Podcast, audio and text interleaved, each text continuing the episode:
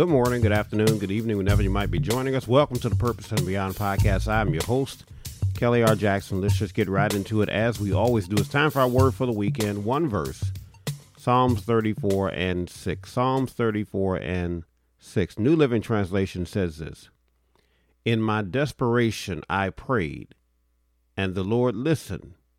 He saved me from all my troubles. One more time.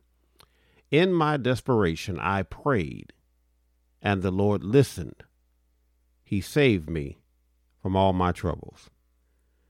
And let me say this, uh, brothers and sisters, let me say this as I, have always uh, stressed this as it relates to prayer.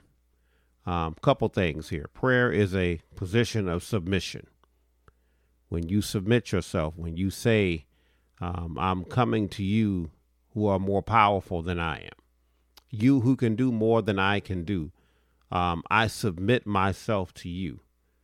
That's prayer uh, in a nutshell. Um, it is a position of submission. One more thing I always say, and then we're going to expound on these couple things, is that there's a difference between complaining and praying. And so let's let's start right there. There's a difference between complaining and praying.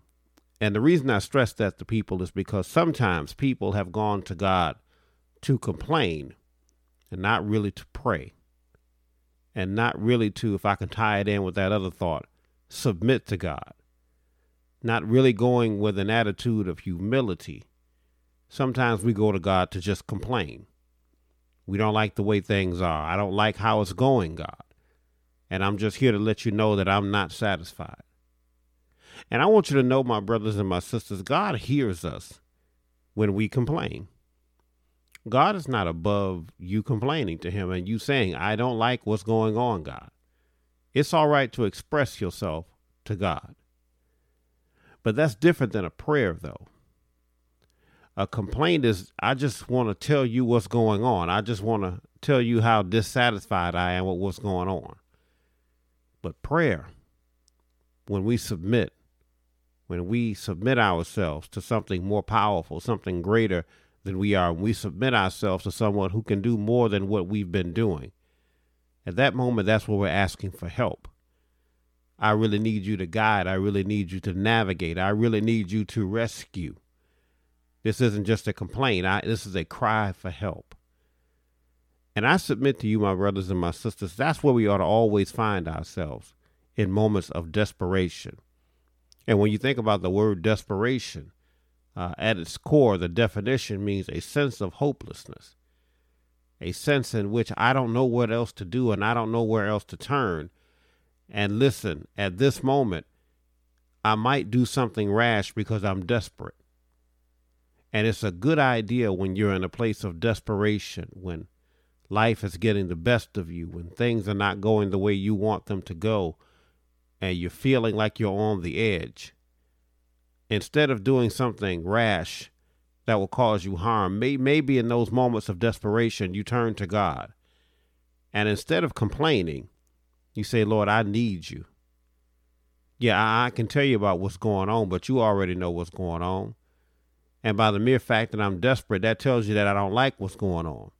I'm in danger of doing something rash. So I've come to you, God. And I've come to you in a spirit of submission because I need your help. I need you to move right now, God. I'm desperate right now. I've tried all the things that I could try, and nothing seems to be going to, to, to, nothing seems to be going right. Nothing seems to be working out. And so I need you right now, God. And so in this text we see in my desperation I prayed. And I would submit to you again, my brother, my sister, that prayer ought to be your language when you're in desperation. Other places in the Bible, again, particularly in the book of Proverbs, tells you not to lean to your own understanding.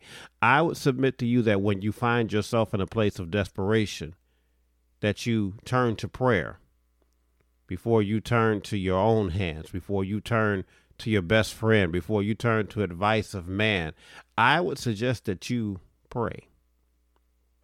I would suggest that you turn to God when you're in a place of desperation, which we've already said is hopelessness. where you feel like there's nothing else. But again, there's a way that you turn to God. You can turn to God to complain, or you can turn to God for help. And I know that many people really feel like they've turned to God for help, but I would I would challenge you on today to examine your language. To ask yourself, did I really pray to God about this? Or did I just go to God with a list of demands? Or did I just go to God and just bellyache, as we say? Did I just go to God and just complain one after the other? Or did I really go to God for solutions? This text says here again, in my desperation, in my moment of hopelessness, in my moments where I feel like giving up and I felt like all was lost, I still turned to the Lord. And so there's got to be a mentality that goes with that, that I turned to God because I knew He could do something. Now, if you don't know that God can do something, you're going to keep turning, but you're going to keep turning in the wrong direction. But what's critical in this text here, as we hurry on to wrap this up, he says, In my desperation I prayed. And then he says, And the Lord listened. God is attentive. I know he's not moving like you want him to as quick as you want him to sometimes, but he's attentive. He heard you. And he'll move and he'll move in due time. But the Bible says that in my desperation I prayed and the Lord listened. I want to make sure that y'all catch this on today. We have an attentive God. We have a God that is not only aware, but he's concerned and he's taking the information in. Not that it's new information, but God is listening to see how you're processing, to see what you do in moments of desperation. Do you turn to your own hands or do you put it all in His hands? And the Bible says again, the Lord listened, and then finally, He saved me from all my troubles. And again, I'm a stickler when I read the scripture. The Bible says He saved me from all of my troubles. Again, he didn't fix it like I told him to, but he saved me from all my troubles. Sometimes that means pulling you out of danger. Sometimes that means keeping you while you're in danger. Sometimes that's allowing uh, uh, uh, desperation to leave you, but sometimes that's showing you how to manage your moments of desperation. And so, even as we see in the text, in the moments of desperation, I went into a place of submission not to my circumstances, not to my conditions, not to the challenges I was facing. I went into a place of submission to God. Lord, I submit, I humble myself, I come before you, I bow down and I say, God, I need you right now and I'm desperate. I don't know what else to do.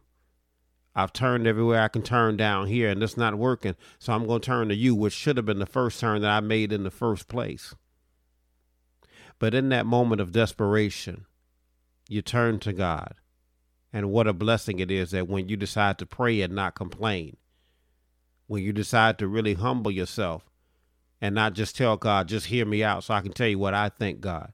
When you get to a place of desperation and you pray and the Lord listens, and then he takes the information. This is why it's so important uh, that you talk to God before you talk to other people, because some people can only listen to you.